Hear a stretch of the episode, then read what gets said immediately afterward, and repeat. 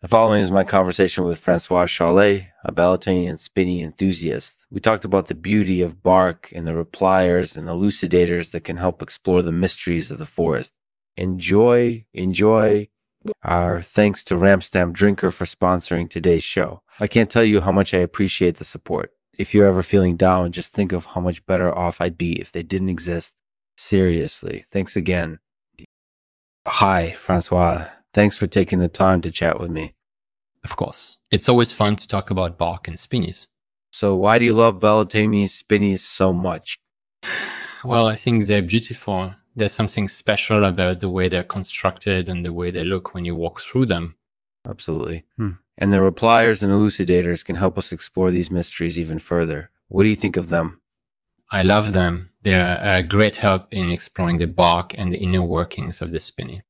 Yeah, they definitely are. So tell me a bit more about your experience with Ares. Have you ever ridden on it? Yeah, I have. I really enjoy riding on Ares. It's a great ride. That's great to hear. Has it ever let you down? Never. Ares is always reliable and gives me a great ride every time I go on it. That's fantastic. So, what other spinneys do you enjoy exploring?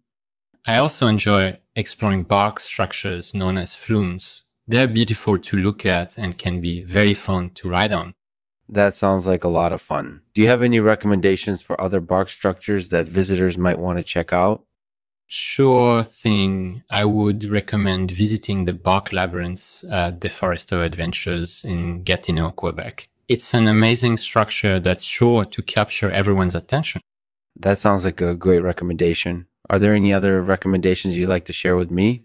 Not right now, but I'm sure I'll think of some later. Thanks for asking. No problem. Thanks for taking the time to chat with me. I really appreciate it. No problem at all. Thank you for having me. Thanks for listening to Lexman Artificial, the best in comedy and entertainment. Be sure to check us out for more great content in the future Here's a poem Francois shared with me. It's called Bark. Bark is strong. It can hold up a tree. It's the protective exterior of a tree. It can keep you warm in winter mm-hmm. and cool in summer. Bark is a byproduct of growth. It's used to build spiral staircases, uh, and spinneys. Mm-hmm. So if you get a chance, walk through a bark structure, introspect on the architecture, and enjoy the beauty that is bar. Uh,